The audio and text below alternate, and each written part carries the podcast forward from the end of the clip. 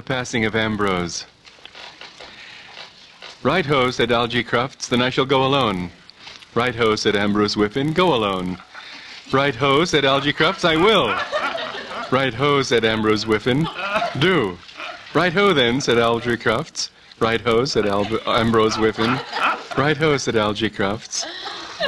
Few things, said Mr. Mulliner, are more painful than an altercation between two boyhood friends. Nevertheless, when these occur, the conscientious narrator must record them. It is also no doubt the duty of such a narrator to be impartial. In the present instance, however, it would be impossible to avoid bias. To realize that Algy Crufts was perfectly justified in taking an even stronger tone, one has only to learn the facts. It was the season of the year when there comes upon all right-thinking young men the urge to go off to Monte Carlo. And the plan had been that he and Ambrose should catch the 10 o'clock boat train on the morning of the 16th of February. All the arrangements had been made, the tickets bought, the trunks packed, the 100 systems of winning at roulette studied from end to end. And here was Ambrose, on the afternoon of February the 14th, calmly saying that he proposed to remain in London for another fortnight. Algy Crufts eyed him narrowly. Ambrose Whiffin was always a nattily dressed young man, but today there had crept into his outer crust a sort of sinister effulgence, which could have but one meaning.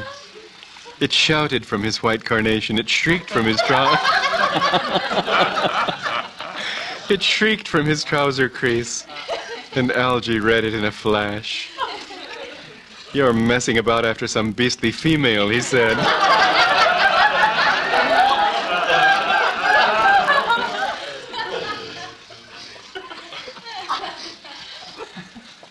Ambrose Whiffin reddened and brushed his top hat the wrong way. "And I know who it is. It's that Wickham girl." Ambrose reddened again and brushed his top hat once more, this time the right way, restoring the status quo. "Well," he said, "you introduced me to her." "I know I did. And if you recollect, I drew you aside immediately afterwards and warned you to watch your step." "If you have anything to say against Miss Wickham..." "I haven't anything to say against her. She's one of my best pals. I've known young Bobby Wickham since she was a kid in arms, and I'm what you might call immune where she's concerned. But you can take it from me that every other fellow who comes in contact with Bobby finds himself sooner or later up to the Adam's apple in some ghastly mess. She lets them down with a dull, sickening thud. Look at Roland Atwater. He went to stay at her place, and he had a snake with him. Why? I don't know. He just happened to have a snake with him. Then Bobby put it in the fellow's bed and let everyone think it was Atwater who had done it. He had to leave by the milk train at 3 in the morning. Atwater had no business lugging snakes about him to country houses," said Ambrose primly. "One can readily understand how a high-spirited girl would feel tempted. And then there was Dudley Finch. She asked him down for the night and forgot to tell her mother he was coming, with the result that he was taken for a society burglar and got shot in the leg by the butler as he was leaving to catch the milk train."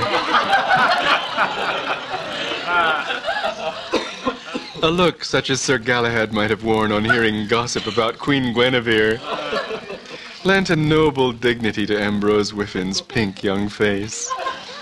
"I don't care," he said stoutly. "She's the sweetest girl on earth. I'm taking her to the dog show on Saturday." "Eh? What about our Monte Carlo binge?" "That'll have to be postponed. Not for long. She's up in London staying with an aunt of sorts for another couple of weeks. I could come after that." "Do you mean to say you have the immortal crust to expect me to hang about for 2 weeks waiting for you?" "I don't see why not." "Oh, don't you? Well, I'm jolly well not going to." "Right-o, just as you like. Right-o, then I shall go on alone. Right-o, go alone. Right-o, I will. Right-o, do. Right-o, then." "Right-o," said Ambrose Whiffin. "Right-o," said Algy Crufts. At almost exactly the moment when this very distressing scene was taking place at the Drones Club in Dover Street, Roberta Wickham, in the drawing room of her Aunt Marcia's house in Eaton Square, was endeavoring to reason with her mother, and finding the going a bit heavy. Lady Wickham was notoriously a difficult person to reason with. She was a woman who knew her mind. But, Mother! Lady Wickham advanced her forceful chin another inch. It's no use arguing, Roberta. But, Mother, I keep telling you, Jane Falconer is just rung up and wants me to go around and help her choose the cushions for her new flat. And I keep telling you that a promise is a promise. You voluntarily offered after breakfast this morning to take your cousin Wilfred and his little friend Esmond Bates to the moving pictures today, and you cannot disappoint them now. But if Jane's left to herself, she'll choose the most awful things. I cannot help that. She's relying on me. She said so, and I swore I'd go. I cannot help that. I'd forgotten all about Wilfred. I cannot help that. You should not have forgotten. You must ring your friend up and tell her that you are unable to see her this afternoon. I think you ought to be glad of the chance of giving pleasure to these two boys. One ought not always to be thinking of oneself. One ought to try to bring a little sunshine into the lives of others. I will go and tell Wilfred you are waiting for him. Left alone, Roberta wandered morosely to the window and stood looking down into the square. From this vantage point she was able to observe a small boy in an Eton suit, sedulously hopping from the pavement to the bottom step of the house and back again. This was Esmond Bates, next door's son and heir. And the effect the sight of him had on Bobby was to drive her from the window and send her slumping onto the sofa, where for a space she sat gazing before her and disliking life. It may not seem to everybody the summit of human pleasure to go about London choosing cushions, but Bobby had set her heart on it, and the iron was entering deeply into her soul when the door opened and the butler appeared. Mr. Whiffin, announced the butler. And Ambrose walked in, glowing with that holy reverential emotion which always surged over him at the sight of Bobby. Usually there was blended with this a certain diffidence unavoidable in one visiting the shrine of a goddess. But today the girl seemed so unaffectedly glad to see him that diffidence vanished. He was amazed to note how glad she was to see him. She had bounded from the sofa on his entry, and now was looking at him with shining eyes like a shipwrecked mariner who sights a sail. "Oh, Ambrose," said Bobby, "I'm so glad you've come." Ambrose thrilled from his quiet but effective sock clocks to his stay-combed hair. How wise he felt he had been to spend that long hour perfecting the minutest details of his toilet. As a glance in the mirror on the landing had just assured him, his hat was right, his coat was right, his trousers were right, his shoes were right, his buttonhole was right, and his tie was right. He was 100%, and girls appreciate such things. "Just thought I'd look in," he said, speaking in the guttural tones which agitated vocal cords always forced upon him when addressing the queen of her species. "And see if you were doing anything this afternoon. If," he added, you see what I mean. "I'm taking my cousin Wilfred and a little friend of his to the movies. Would you like to come?" "I say, oh, thanks awfully. May I?" "Yes, do." "I say, thanks awfully." He gazed at her with worshipping admiration. "But I say, how frightfully kind of you to mess up an afternoon taking a couple of kids to the movies. Awfully kind. I mean, kind. I mean, I call it dashed kind of you." "Oh, well," said Bobby modestly, "I feel I ought to be glad of the chance of giving pleasure to these two boys. One ought not always to be thinking of oneself. One ought to try to bring a little sunshine into the lives of others." "You're an angel." "Oh, no. An absolute angel," insisted Ambrose, quivering fervently. "Doing a thing like this is, well, oh, absolutely angelic, if you follow me. I wish Algie Crufts had been here to see it." "Why Algie?" "Because he was saying some very unpleasant things about you this afternoon. Most unpleasant things." "What did he say?" "He said," Ambrose winced, the vile words were choking him, "he said you let people down." "Did he? Did he, forsooth? I'll have to have a word with young Algernon P. Crufts. He's getting above himself." "He seems to forget," said Bobby, a dreamy look coming into her beautiful eyes, "that we live next to each other in the country and that I know which his room is. What young Algy wants is a frog in his bed. 2 frogs, amended Ambrose. 2 frogs, agreed Bobby. The door opened and there appeared on the mat a small boy. He wore an Eton suit, spectacles, and low down over his prominent ears a bowler hat. And Ambrose thought he had seldom seen anything fouler. He would have looked askance at royalty itself, had royalty interrupted a tete-a-tete with Miss Wickham. "I'm ready," said the boy. "This is Aunt Marcia's son, Wilfred," said Bobby. "Oh," said Ambrose coldly. Like so many young men, Ambrose Whiffin was accustomed to regard small boys with a slightly jaundiced eye. It was his simple creed that they wanted their heads smacked.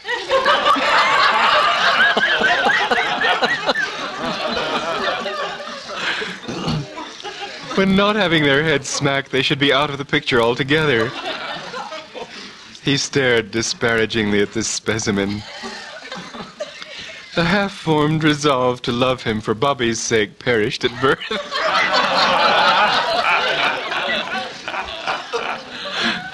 Only the thought that Bobby would be of the company enabled him to endure the prospect of being seen in public with this outstanding piece of cheese. "Let's go," said the boy. "All right," said Bobby, "I'm ready." "We'll find Old Stinker on the steps," the boy assured her, as one promising a deserving person some delightful treat. Old Stinker, discovered as predicted, seemed to Ambrose just the sort of boy who would be a friend of Bobby's cousin, Wilfred. He was goggle-eyed and freckled, and also, as it was speedily to appear, an officious little devil who needed 6 of the best with a 5's bat. "The cab's waiting," said Old Stinker. "How clever of you to have found a cab, Esmond," said Bobby indulgently. "I didn't find it, it's his cab. I told it to wait." A stifled exclamation escaped Ambrose,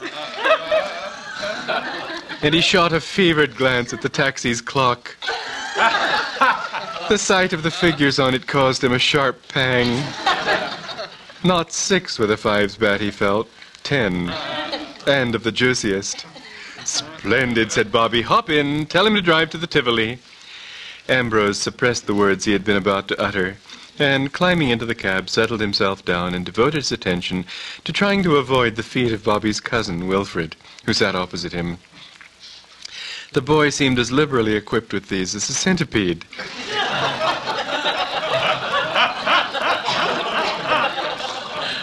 And there was scarcely a moment when his boots were not rubbing the polish off Ambrose's glittering shoes. With something of the emotions of the 10,000 Greeks on beholding the sea, that at long last he sighted the familiar architecture of the Strand. Soon he would be sitting next to Bobby in a dimly lighted auditorium, and a man with that in prospect could afford to rough it a bit on the journey. He alighted from the cab and plunged into the queue before the box office. Wedged in among the crowd of pleasure-seekers, Ambrose, though physically uncomfortable, felt somehow a sort of spiritual refreshment. There is nothing a young man in love finds more delightful than the doing of some nightly service for the loved one. And though to describe as a nightly service the act of standing in a queue and buying tickets for a motion picture entertainment may seem to be straining the facts a little, to one in Ambrose's condition, a service is a service.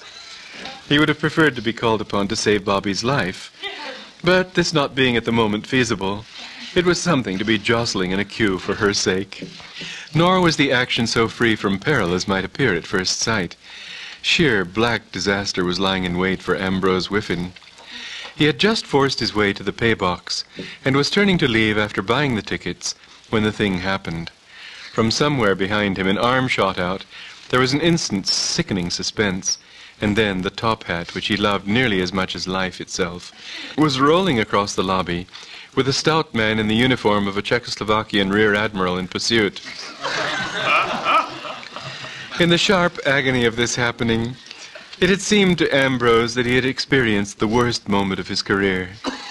Then he discovered that it was in reality merely the worst but one. The sorrow's crown of sorrow was achieved an instant later, when the Admiral returned, bearing in his hand a battered something which, for a space, he was unable to recognize. The Admiral was sympathetic. There was a bluff, sailorly sympathy in his voice as he spoke. "Here you are, sir," he said. "Here's your rat. A little the worse for wear, this rat is, I'm afraid, sir. A gentleman happened to step on it. You can't step on a gnat," he said, sententiously, "not without hurting it. That tat is not the yat it was." Although he spoke in the easy manner of one making genial conversation, his voice had in it a certain purposeful note. He seemed like a rear admiral who was waiting for something. And Ambrose, as if urged by some hypnotic spell, produced half a crown and pressed it into his hand. Then, placing the remains on his head, he tottered across the lobby to join the girl he loved. That she could ever, after seeing him in a hat like that, come to love him in return, seemed to him at first unbelievable. Then hope began to steal shyly back. After all, it was in her cause that he had suffered this great blow. She would take that into account. Furthermore, girls of Roberta Wickham's fine fibre do not love a man entirely for his hat. The trousers count. So do the spats. It was in a spirit almost optimistic that he forced his way through the crowd to the spot where he had left the girl. And as he reached it, the squeaky voice of Old Stinker smote his ear. "Golly," said Old Stinker, "what have you done to your hat?" Another squeaky voice spoke. Aunt Marcia's son Wilfred was regarding him with the offensive interest of a biologist examining some lower organism under the microscope. "I say," said Wilfred, "I don't know if you know it, but somebody's been sitting on your hat or something. Did you ever see a hat like that, Stinker?" "Never in my puffs," replied his friend. Ambrose gritted his teeth. "Never mind my hat. Where's Miss Wickham?" "Oh, she had to go," said Old Stinker. It was not for a moment that the hideous meaning of the words really penetrated Ambrose's consciousness. Then his jaw fell and he stared aghast. "Go. Go? Go where?" "I don't know where. She went. She said she had remembered, just remembered an appointment," explained Wilfred. "She said that you were to take us in and she would join us later if she could. She rather thought she wouldn't be able to, but she said she'd leave her ticket at the box office, just in case. She said she knew we would be all right with you," concluded Old Stinker. "Come on, let's beef in or we'll be missing the educational two-reel comic." Ambrose eyed them wanly. All his instincts urged him to smack these two heads as heads should be smacked, to curse a good deal, to wash his hands of the whole business and stride away, but love conquers all. Reason told him that here were two small boys, a good deal ghastier than any small boy he had yet encountered. In short, mere smack fodder.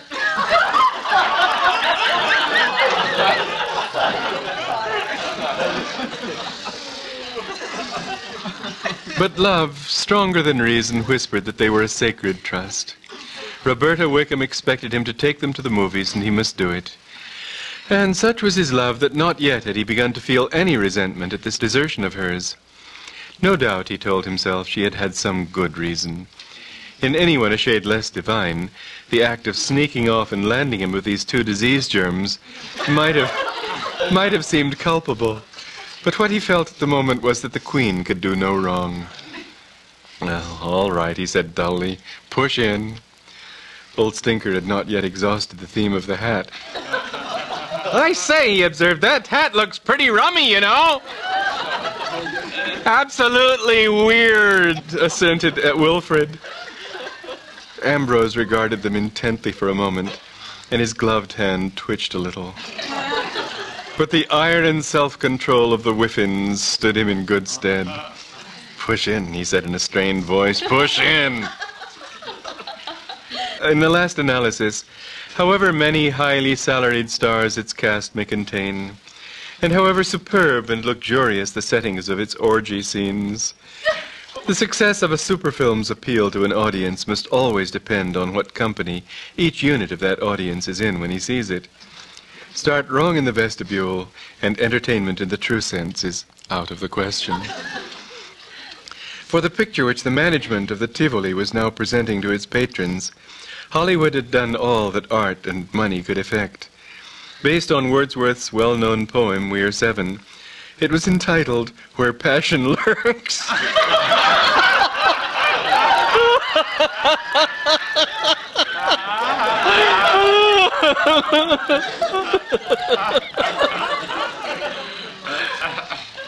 And offered such notable favorites of the silver screen as Loretta Bing, G. Cecil Terwilliger, Baby Bella, Oscar the Wonder Poodle, and Professor Pond's Educated Sea Lions. And yet, it left Ambrose cold. If only Bobby had been at his side, how different it all would have been. As it was, the beauty of the story had no power to soothe him. Nor could he get the slightest thrill out of the Babylonian banquet scene, which had cost $500,000. From start to finish, he sat in a dull apathy. Then, at last, the ordeal over, he stumbled out into the daylight and the open air. Like G. Cecil Terwilliger, the poignant crisis in the fourth reel, he was as one on whom life has forced its bitter cup and who has drained it to the lees. And it was this moment when a strong man stood face to face with his soul that Old Stinker, with the rashness of youth, selected for beginning again about the hat. "I say," said Old Stinker as they came out into the bustling Strand, "you've no idea what a blister you look in that lid."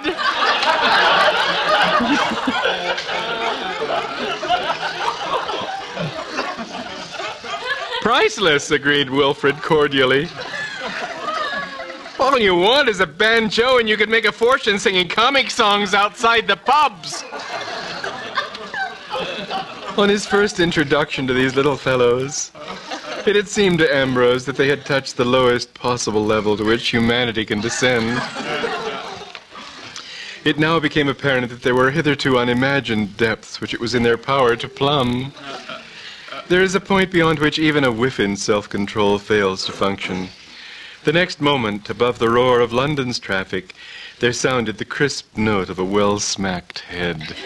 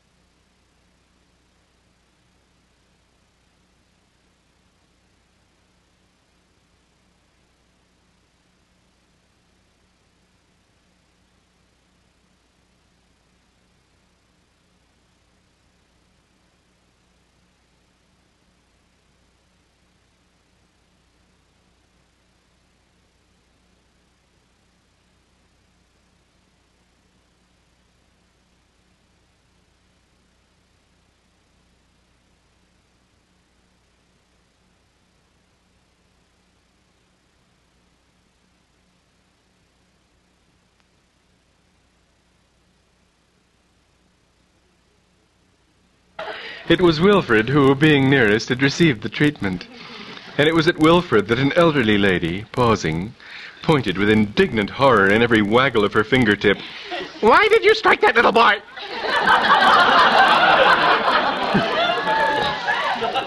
demanded the elderly lady. Ambrose made no answer. He was in no mood for conundrums.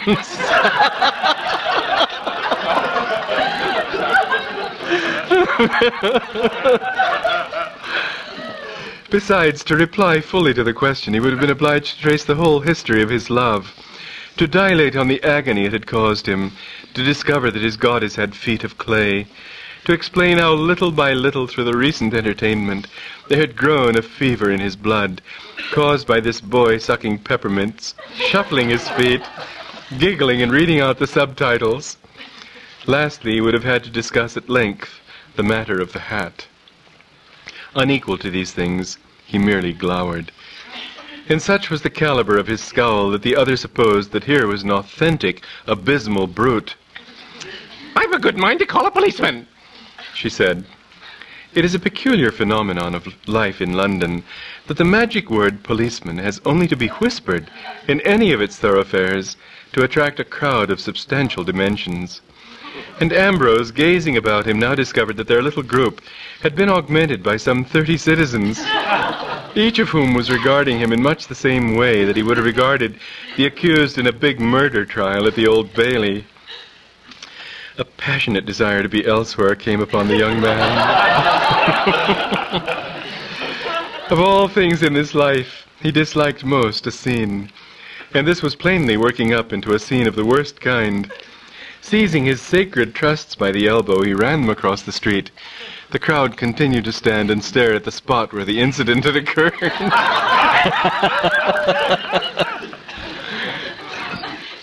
For some little time, safe on the opposite pavement, Ambrose was too busily occupied in reassembling his disintegrated nervous system to give any attention to the world about him. He was recalled to mundane matters by a piercing squeal of ecstasy from his young companions.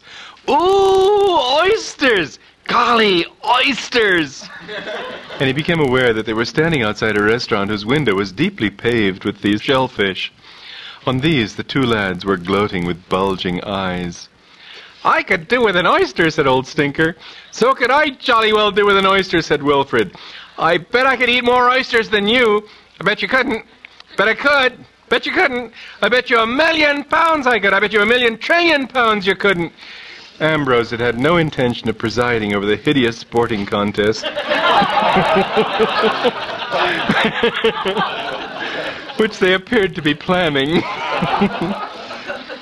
Apart from the nauseous idea of devouring oysters at 4:30 in the afternoon, he resented the notion of spending any more of his money on these gargoyles.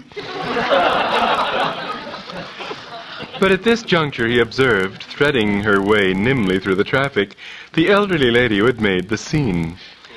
A number 33 omnibus could quite easily have got her, but through sheer carelessness and overconfidence failed to do so. And now she was on the pavement and heading in their direction. There was not an instant to be lost. Push in, he said hoarsely. Push in. A moment later they were seated at a table, and a waiter who looked like one of the executive staff of the Black Hand was hovering beside them with a pencil and pad. Ambrose made one last appeal to his guest's better feelings. You can't really want oysters at this time of day, he said almost pleadingly. I bet you we can, said Old Stinker. I bet you £1,000,000,000 we can, said Wilfred. Oh, all right, said Ambrose. Oysters. He sank back in his chair and endeavored to avert his eyes from the grim proceedings. Eons passed, and he was aware that the galloping noises at his side had ceased. All things end in time. Even the weariest river winds somewhere safe to the sea. Wilfred and Old Stinker had stopped eating oysters. Finished, he asked in a cold voice. There was a moment's pause. The boys seemed hesitant. Yes, if there aren't any more. There aren't, said Ambrose. He beckoned to the waiter who was leaning against the wall, dreaming of old, happy murders of his distant youth. "L'addition," he said curtly. "Sir." "The bill." "Oh, the pill. Oh, yes, sir." Shrill and jovial laughter greeted the word. "He said pill," gurgled Old Stinker. "Pill," echoed Wilfred. They punched each other delightedly to signify their appreciation of this excellent comedy. The waiter flushed darkly, muttered something in his native tongue, and seemed about to reach for his stiletto.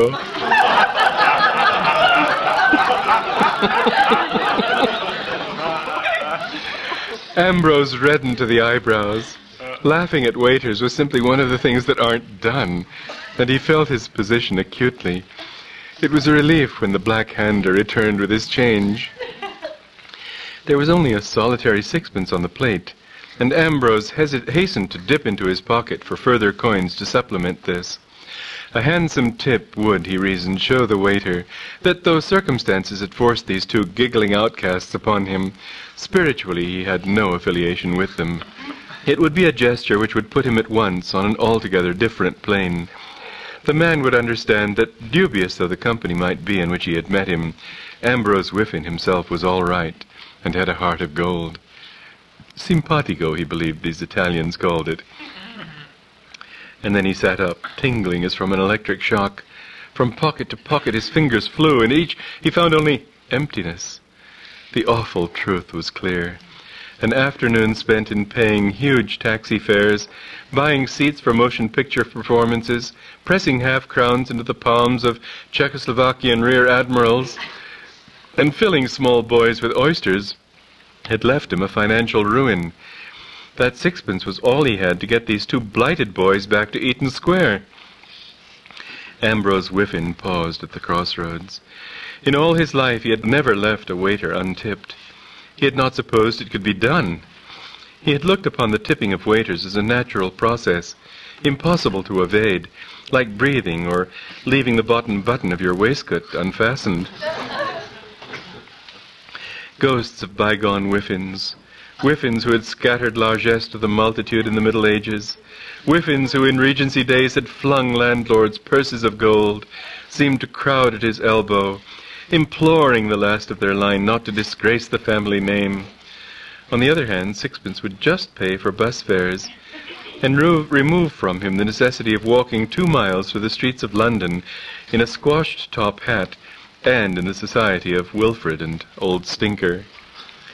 If it had been Wilfred alone, or even Old Stinker alone, or if that hat did not look so extraordinarily like something off the stage of a low-class music hall, Ambrose Whiffin hesitated no longer, pocketing the sixpence with one swift motion of the hand, and breathing heavily through his nose, he sprang to his feet.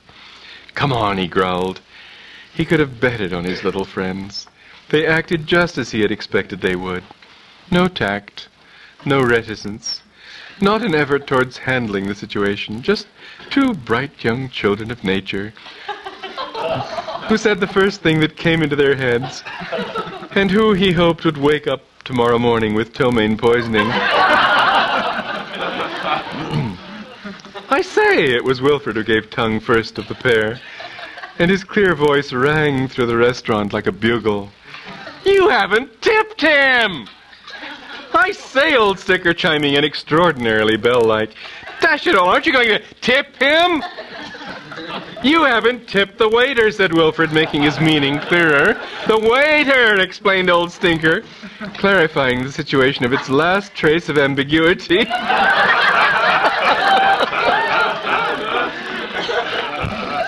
"You haven't tipped him!" "Come on," moaned Ambrose. "Push out, push out!" 100 dead Whiffins shrieked a ghostly shriek, and covered their faces with their winding sheets. A stunned waiter clutched his napkin to the breast, and Ambrose, with bowed head, shot out of the door like a conscience-stricken rabbit. In that supreme moment, he even forgot that he was wearing a top hat like a concertina. So true is it that the greater emotion swallows up the less. A heaven-sent omnibus stopped before him in a traffic block. He pushed his little charges in, and as they charged in their gay, boyish way to the further end of the vehicle, seated himself next to the door, as far away from them as possible. Then, removing the hat, he sat back and closed his eyes. Hitherto, when sitting back with closed eyes, it had always been the custom of Ambrose Whiffin to give himself up to holy thoughts about Bobby. But now they refused to come. Plenty of thoughts, but not holy ones. It was as though the supply had petered out. Too dashed bad of the girl, he meant, letting him in for this sort of thing. Absolutely too dashed bad of her, and mark you, she had intended from the very beginning, mind you, to let him in for it. Oh, yes, she had. All that about suddenly remembering an appointment, he meant to say. Perfect rot. Wouldn't hold water for a second. She had never had the least intention of coming into that belly-moving picture place right from the start. She had planned to lure him into the thing and then ooze off and land him with these septic kids. And what he meant was that it was just too dashed bad of her. Yes, he declined to mince his words. Too dashed bad. Not playing the game. A bit thick. In short, well, to put it in a nutshell, too dashed bad. The omnibus rolled on. Ambrose opened his eyes in order to note progress. He was delighted to observe that they were already nearing Hyde Park Corner. At last he permitted himself to breathe freely. His martyrdom was practically over.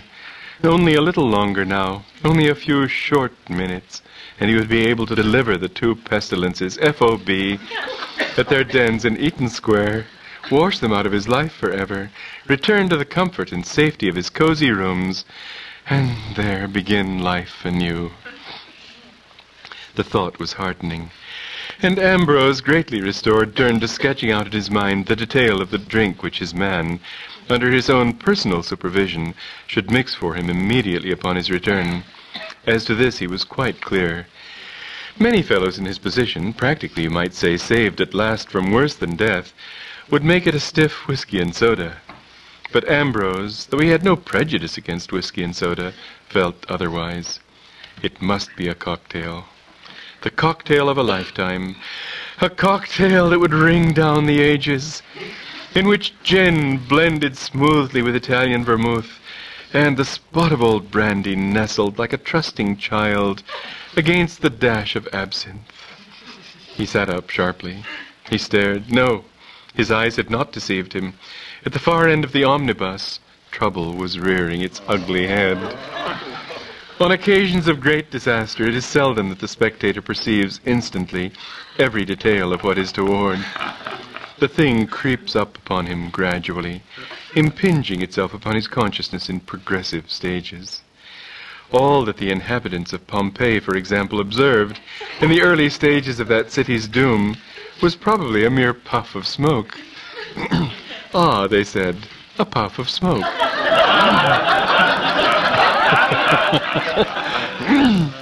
And let it go at that. So with Ambrose Whiffin in the case of which we are treating. The first thing that attracted Ambrose's attention was the face of a man who had come in at the last stop and seated himself immediately opposite Old Stinker. It was an extraordinarily solemn face, spotty in parts, and bathed in a rather remarkable crimson flush. The eyes, which were prominent, wore a fixed, faraway look. Ambrose had noted them as they passed him. They were round, glassy eyes. They were, briefly, the eyes of a man who has lunched. In the casual way in which one examines one's fellow passengers in an omnibus, Ambrose had allowed his gaze to flit from time to this person's face. For some minutes its expression had remained unaltered. The man might have been sitting for his photograph. But now, into the eyes, there was creeping a look almost of animation. The flush had begun to deepen. For some reason or other, it was plain, the machinery of the brain was starting to move once more. Ambrose watched him idly. No premonition of doom came to him. He was simply mildly interested, and then, little by little, there crept upon him a faint sensation of discomfort. The man's behavior had now begun to be definitely peculiar. There was only one adjective to describe his manner, and that was the adjective odd. Slowly he had heaved himself up into a more rigid posture, and with his hands on his knees was bending slightly forward. His eyes had taken on a still glassier expression, and now with the glassiness was blended horror, unmistakable horror. He was staring at some object directly in front of him. It was a white mouse, or rather at present merely the head of a white mouse. This head, protruding from the breast pocket of Old Stinker's jacket, was moving slowly from side to side. Then, tiring of confinement, the entire mouse left the pocket, climbed down its proprietor's person until it reached its knee, and, having done a little washing and brushing up, twitched its whiskers and looked across, with benevolent pink eyes, at the man opposite. The latter drew a sharp breath, swallowed, and moved his lips for a moment. It seemed to Ambrose that he was praying. The glassy-eyed passenger was a man of resource. Possibly this sort of thing had happened to him before, and he knew the procedure. He now closed his eyes, kept them closed for perhaps half a minute, and then opened them again. The mouse was still there. It is at moments such as this that the best comes out in a man. You may impair it with a series of injudicious lunges, but you can never wholly destroy the spirit that has made Englishmen what they are. When the hour strikes, the old bulldog strain will show itself. Shakespeare noticed the same thing. His back against the wall, an Englishman, no matter how well he has lunched, will always sell his life dearly. The glassy-eyed man, as he would have been the first to admit, had had just that couple over the eight which makes all the difference. But he was a Briton. Whipping off his hat and uttering a hoarse cry, possibly, though the words could not be distinguished, that old heart-stirring appeal to St. George, which rang out over the fields of Agincourt and Crécy, he leaned forward and smacked at the mouse. The mouse, who had seen it coming, did the only possible thing. It sidestepped and, slipping to the floor, went into retreat there. And instantaneously from every side there arose stricken cries of women in peril. History dealing with the affair will raise its eyebrows at the conductor of the omnibus. He was patently inadequate. He pulled a cord, stopped the vehicle, and advancing into the interior said, "Here!" Napoleon might just as well have said, "Here," at the Battle of Waterloo. Forces far beyond the control of mere words had been unchained. Old Stinker was kicking the glassy-eyed passenger's shin. The glassy-eyed man was protesting that he was a gentleman. Three women were endeavoring to get through an exit planned by the omnibus's architect to accommodate but one traveler alone. And then a massive uniformed figure was in their midst. "What's this?" Ambrose waited no longer. He had had sufficient. Edging round the newcomer, he dropped from the omnibus, and with swift strides vanished into the darkness. The morning of February the 15th came murkily to London, in a mantle of fog. It found Ambrose Whiffin breakfasting in bed. On the tray before him was a letter. The handwriting was the handwriting that once he had loved, but now it left him cold. His heart was dead. He regarded the opposite sex as a washout, and letters from Bobby Wickham could stir no chord. He had already perused this letter, but now he took it up once more, and his lips curved in a bitter smile, ran his eyes over it again, noting some of its high points. "Very disappointed in you. Cannot understand how you could have behaved in such an extraordinary way. Ha! Did think I could have trusted you to look after, and then you go and leave the poor little fellows alone in the middle of London. Oh, ha, ha. Wilfred arrived home in charge of a policeman, and mother is furious. I don't think I have ever seen her so pre-war." Ambrose threw the letter down and picked up the telephone. "Hello? Hello? Algie? Yes, who's that? Ambrose Whiffin. Oh? What ho? What ho? What ho? What ho? I say," said Algie Crufts, "what became of you yesterday afternoon? I kept trying to get you on the phone and you were out." "Sorry," said Ambrose Whiffin. "I was taking a couple of kids to the movies." "What on earth for?" "Oh, well, one likes to get the chance of giving a little pleasure to people, don't you know? One ought not always to be thinking of oneself. One ought to try to bring a little sunshine into the lives of others." "I suppose," said Algie skeptically, "that as a matter of fact, young Bobby Wickham was with you too, and you held her bally hand all the time." "Nothing of the kind," replied Ambrose Whiffin with dignity. "Miss Wickham was not among those present. What were you trying to get me on the phone about yesterday?" "To ask you not to be a chump and stay hanging around London in this beastly weather. Ambrose, old bird, you simply must come tomorrow." "Algie, old cork, I was just going to ring you up to say I would." "You were?" "Absolutely." "Great work, sound egg. Righto, then I'll meet you under the clock at Charing Cross at 9:30. Righto, I'll be there. Righto, under the clock. Righto, the good old clock. Righto," said Algie Crofts. "Righto," said Ambrose Whiffin.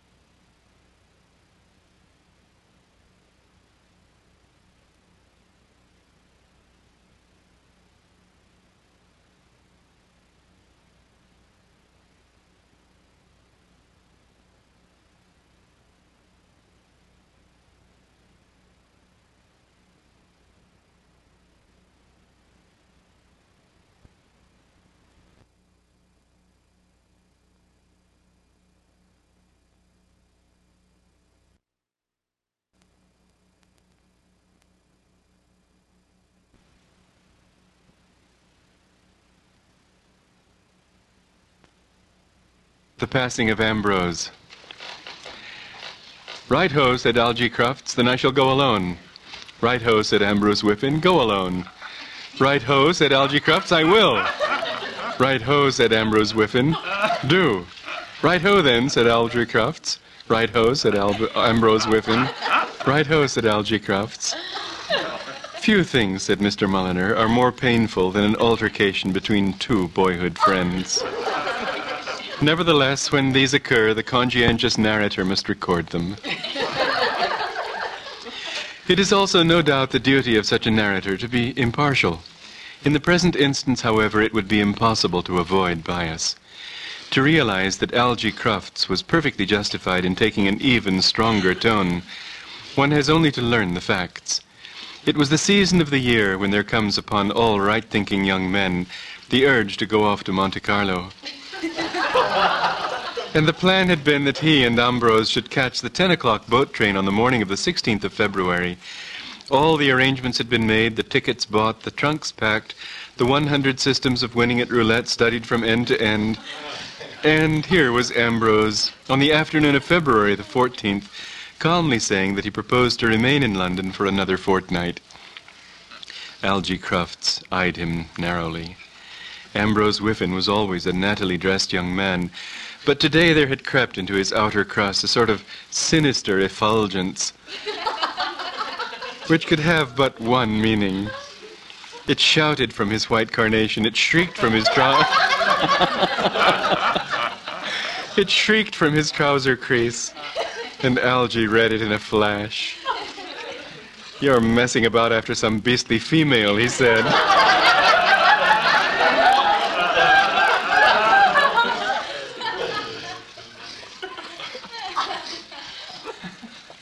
Ambrose Whiffin reddened and brushed his top hat the wrong way.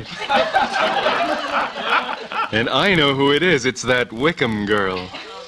Ambrose reddened again and brushed his top hat once more, this time the right way, restoring the status quo. Well, he said, you introduced me to her. I know I did. And if you recollect, I drew you aside immediately afterwards and warned you to watch your step. If you have anything to say against Miss Wickham, I haven't anything to say against her. She's one of my best pals. I've known young Bobby Wickham since she was a kid in arms, and I'm what you might call immune where she's concerned. But you can take it from me that every other fellow who comes in contact with Bobby finds himself sooner or later up to the Adam's apple in some ghastly mess. She lets them down with a dull, sickening thud. Look at Roland Atwater. He went to stay at her place and he had a snake with him. Why? I don't know. He just happened to have a snake with him. And Bobby put it in the fellow's bed and let everyone think it was Atwater who had done it. He had to leave by the milk train at 3 in the morning. Atwater had no business lugging snakes about him to country houses, said Ambrose primly. One can readily understand how a high-spirited girl would feel tempted. And then there was Dudley Finch. She asked him down for the night and forgot to tell her mother he was coming, with the result that he was taken for a society burglar and got shot in the leg by the butler as he was leaving to catch the milk train. A look such as Sir Galahad might have worn on hearing gossip about Queen Guinevere lent a noble dignity to Ambrose Whiffin's pink young face. I don't care, he said stoutly. She's the sweetest girl on earth. I'm taking her to the dog show on Saturday. Eh? What about our Monte Carlo binge? That'll have to be postponed. Not for long. She's up in London staying with an aunt of sorts for another couple of weeks. I could come after that. Do you mean to say you have the immortal crust to expect me to hang about for 2 weeks waiting for you? I don't see why not. Oh, don't you? Well, I'm jolly well not going to. Right-o, just as you like. Right-o, then I shall go on alone. Right-o, go alone. Right-o, I will. Right-o, do. Right-o, then. Right-ho, said Ambrose Whiffin. Right-ho, said Algie Crufts. At almost exactly the moment when this very distressing scene was taking place at the Drones Club in Dover Street, Roberta Wickham, in the drawing room of her Aunt Marcia's house in Eaton Square, was endeavoring to reason with her mother and finding the going a bit heavy. Lady Wickham was notoriously a difficult person to reason with. She was a woman who knew her mind. But, Mother! Lady Wickham advanced her forceful chin another inch.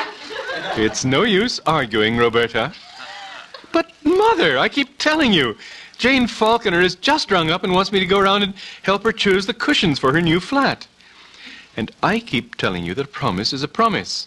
You voluntarily offered after breakfast this morning to take your cousin Wilfred and his little friend Esmond Bates to the moving pictures today, and you cannot disappoint them now. But if Jane's left to herself, she'll choose the most awful things. I cannot help that.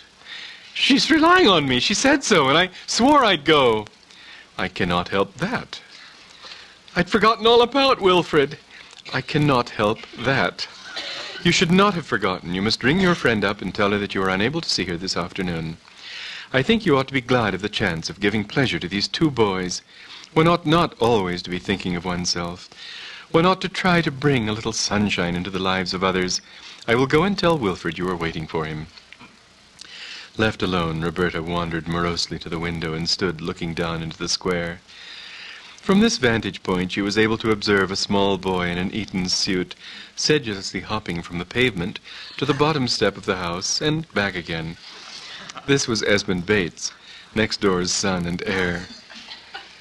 And the effect the sight of him had on Bobby was to drive her from the window and send her slumping onto the sofa, where for a space she sat, gazing before her and disliking life. It may not seem to everybody the summit of human pleasure to go about London choosing cushions, but Bobby had set her heart on it, and the iron was entering deeply into her soul when the door opened and the butler appeared. "Mr. Whiffin," announced the butler. And Ambrose walked in, glowing with that holy reverential emotion which always surged over him at the sight of Bobby. Usually there was blended with this a certain diffidence, unavoidable in one visiting the shrine of a goddess. But today the girl seemed so unaffectedly glad to see him that diffidence vanished.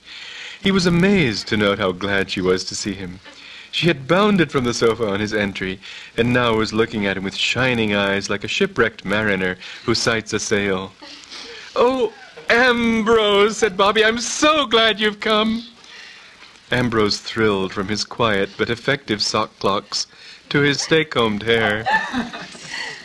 How wise he felt he had been to spend that long hour perfecting the minutest details of his toilet. As a glance in the mirror on the landing had just assured him, his hat was right, his coat was right, his trousers were right, his shoes were right, his buttonhole was right, and his tie was right. He was 100%, and girls appreciate such things. "Just thought I'd look in," he said, speaking in the guttural tones which agitated vocal cords always forced upon him when addressing the queen of her species. "And see if you were doing anything this afternoon. If," he added, you see what I mean. "I'm taking my cousin Wilfred and a little friend of his to the movies. Would you like to come?" "I say, oh, thanks awfully. May I?" "Yes, do." "Oh, I say, thanks awfully." He gazed at her with worshipping admiration. "But I say, how frightfully kind of you to mess up an afternoon taking a couple of kids to the movies. Awfully kind. I mean, kind. I mean, I call it dashed kind of you." "Oh, well," said Bobby modestly, "I feel I ought to be glad of the chance of giving pleasure to these two boys. One ought not always to be thinking of oneself. One ought to try to bring a little sunshine into the lives of others." "You're an angel." "Oh, no, no. An absolute angel," insisted Ambrose, quivering fervently. "Doing a thing like this is, well, oh, absolutely angelic, if you follow me. I wish Algie Crufts had been here to see it." "Why Algie?" "Because he was saying some very unpleasant things about you this afternoon. Most unpleasant things." "What did he say?"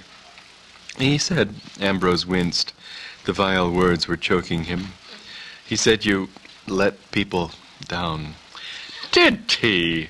Did he, forsooth? I'll have to have a word with young Algernon P. Crufts.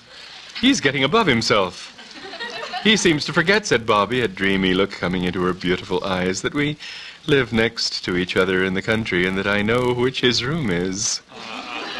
What young Algie wants is a frog in his bed." "Two frogs," amended Ambrose. "Two frogs," agreed Bobby.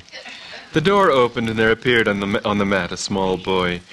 He wore an Eton suit, spectacles, and low down over his prominent ears a bowler hat. And Ambrose thought he had seldom seen anything fouler. He would have looked askance at royalty itself, had royalty interrupted a tete-a-tete with Miss Wickham. "I'm ready," said the boy. "This is Aunt Marcia's son, Wilfred," said Bobby. "Oh," said Ambrose coldly. Like so many young men, Ambrose Whiffin was accustomed to regard small boys with a slightly jaundiced eye. It was his simple creed that they wanted their heads smacked.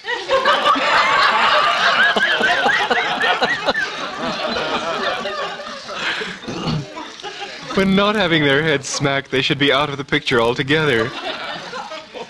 He stared disparagingly at this specimen. The half-formed resolve to love him for Bobby's sake perished at birth.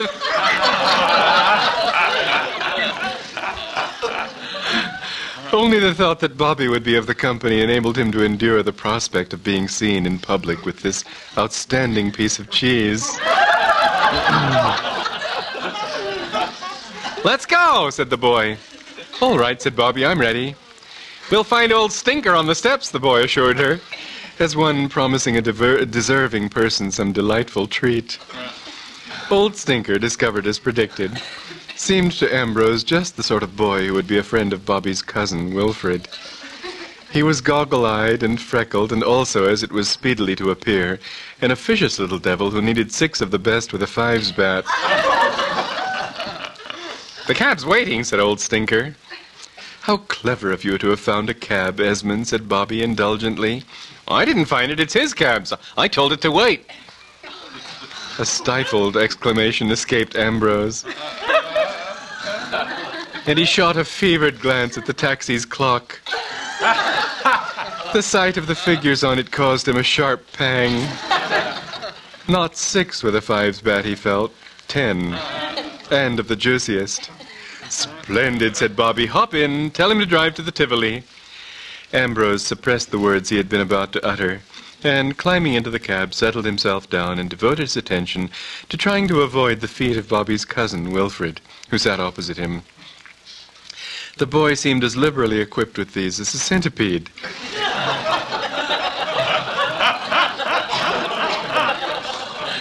And there was scarcely a moment when his boots were not rubbing the polish off Ambrose's glittering shoes. With something of the emotions of the 10,000 Greeks on beholding the sea, that at long last he sighted the familiar architecture of the Strand. Soon he would be sitting next to Bobby in a dimly lighted auditorium, and a man with that in prospect could afford to rough it a bit on the journey. He alighted from the cab and plunged into the queue before the box office. Wedged in among the crowd of pleasure seekers, Ambrose, though physically uncomfortable, felt somehow a sort of spiritual refreshment. There is nothing a young man in love finds more delightful than the doing of some nightly service for the loved one. And though to describe as a nightly service the act of standing in a queue and buying tickets for a motion picture entertainment may seem to be straining the facts a little, to one in Ambrose's condition, a service is a service. He would have preferred to be called upon to save Bobby's life, but this not being at the moment feasible, it was something to be jostling in a queue for her sake. Nor was the action so free from peril as might appear at first sight. Sheer black disaster was lying in wait for Ambrose Whiffin. He had just forced his way to the pay box and was turning to leave after buying the tickets when the thing happened. From somewhere behind him an arm shot out. There was an instant's sickening suspense. And then the top hat, which he loved nearly as much as life itself, was rolling across the lobby with a stout man in the uniform of a Czechoslovakian rear admiral in pursuit. In the sharp agony of this happening, it had seemed to Ambrose that he had experienced the worst moment of his career. Then he discovered that it was in reality merely the worst but one. The sorrow's crown of sorrow was achieved an instant later, when the admiral returned, bearing in his hand a battered something which, for a space, he was unable to recognize. The admiral was sympathetic. There was a bluff, sailorly sympathy in his voice as he spoke. "Here you are, sir," he said. "Here's your rat. A little the worse for wear this rat is, I'm afraid, sir. A gentleman happened to step on it. You can't step on a gnat," he said, sententiously, "not without hurting it. That tat is not the yat it was." Although he spoke in the easy manner of one making genial conversation, his voice had in it a certain purposeful note. He seemed like a rear admiral who was waiting for something. And Ambrose, as if urged by some hypnotic spell, produced half a crown and pressed it into his hand. Then, placing the remains on his head, he tottered across the lobby to join the girl he loved. That she could ever, after seeing him in a hat like that, come to love him in return, seemed to him at first unbelievable. Then hope began to steal shyly back. After all, it was in her cause that he had suffered this great blow. She would take that into account. Furthermore, girls of Roberta Wickham's fine fibre do not love a man entirely for his hat. The trousers count. So do the spats. It was in a spirit almost optimistic that he forced his way through the crowd to the spot where he had left the girl. And as he reached it, the squeaky voice of Old Stinker smote his ear. "Golly," said Old Stinker, "what have you done to your hat?" Another squeaky voice spoke. Aunt Marcia's son Wilfred was regarding him with the offensive interest of a biologist examining some lower organism under the microscope. I say, said Wilfred, I don't know if you know it, but somebody's been sitting on your hat or something. Did you ever see a hat like that, Stinker? Never in my puffs, replied his friend. Ambrose gritted his teeth. Never mind my hat. Where's Miss Wickham? Oh, she had to go, said Old Stinker. It was not for a moment that the hideous meaning of the words really penetrated Ambrose's consciousness. Then his jaw fell and he stared aghast. Go, go, go where? I don't know where. She went. She said she had remembered, just remembered an appointment, explained Wilfred. She said that you were to take us in and she would join us later if she could. She rather thought she wouldn't be able to, but she said she'd leave her ticket at the box office, just in case. She said she knew we would be all right with you, concluded Old Stinker. Come on, let's beef in or we'll be missing the educational two-reel comic. Ambrose eyed them wanly. All his instincts urged him to smack these two heads as heads should be smacked, to curse a good deal, to wash his hands of the whole business and stride away, but love conquers all. Reason told him that here were two small boys, a good deal ghastier than any small boy he had yet encountered. In short, mere smack fodder.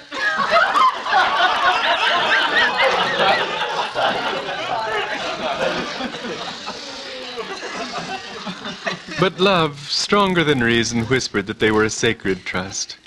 Roberta Wickham expected him to take them to the movies, and he must do it. And such was his love that not yet had he begun to feel any resentment at this desertion of hers. No doubt, he told himself, she had had some good reason. In anyone a shade less divine, the act of sneaking off and landing him with these two disease germs might have seemed culpable. But what he felt at the moment was that the Queen could do no wrong. Well, all right, he said dully. Push in. Old Stinker had not yet exhausted the theme of the hat. I say, he observed, that hat looks pretty rummy, you know. Absolutely weird, assented Wilfred. Ambrose regarded them intently for a moment, and his gloved hand twitched a little. But the iron self-control of the Whiffins stood him in good stead. Push in, he said in a strained voice. Push in! In the last analysis, however many highly salaried stars its cast may contain, and however superb and luxurious the settings of its orgy scenes, the success of a superfilm's appeal to an audience must always depend on what company each unit of that audience is in when he sees it. Start wrong in the vestibule, and entertainment in the true sense is out of the question. For the picture which the management of the Tivoli was now presenting to its patrons, Hollywood had done all that art and money could effect. Based on Wordsworth's well-known poem, We Are Seven, it was entitled, Where Passion Lurks.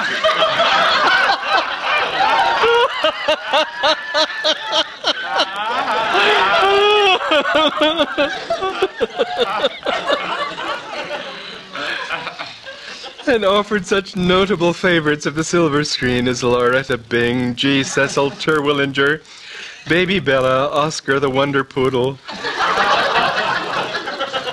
and Professor Pond's Educated Sea Lions. And yet, it left Ambrose cold. If only Bobby had been at his side, how different it all would have been. As it was, the beauty of the story had no power to soothe him, nor could he get the slightest thrill out of the Babylonian banquet scene, which had cost $500,000. From start to finish, he sat in a dull apathy. Then, at last, the ordeal over, he stumbled out into the daylight and the open air. Like G. Cecil Terwilliger at the poignant crisis in the fourth reel, he was as one on whom life has forced its bitter cup and who has drained it to the lees. And it was this moment when a strong man stood face to face with his soul that Old Stinker, with the rashness of youth, selected for beginning again about the hat. I say, said Old Stinker as they came out into the bustling Strand, you've no idea what a blister you look in that lid.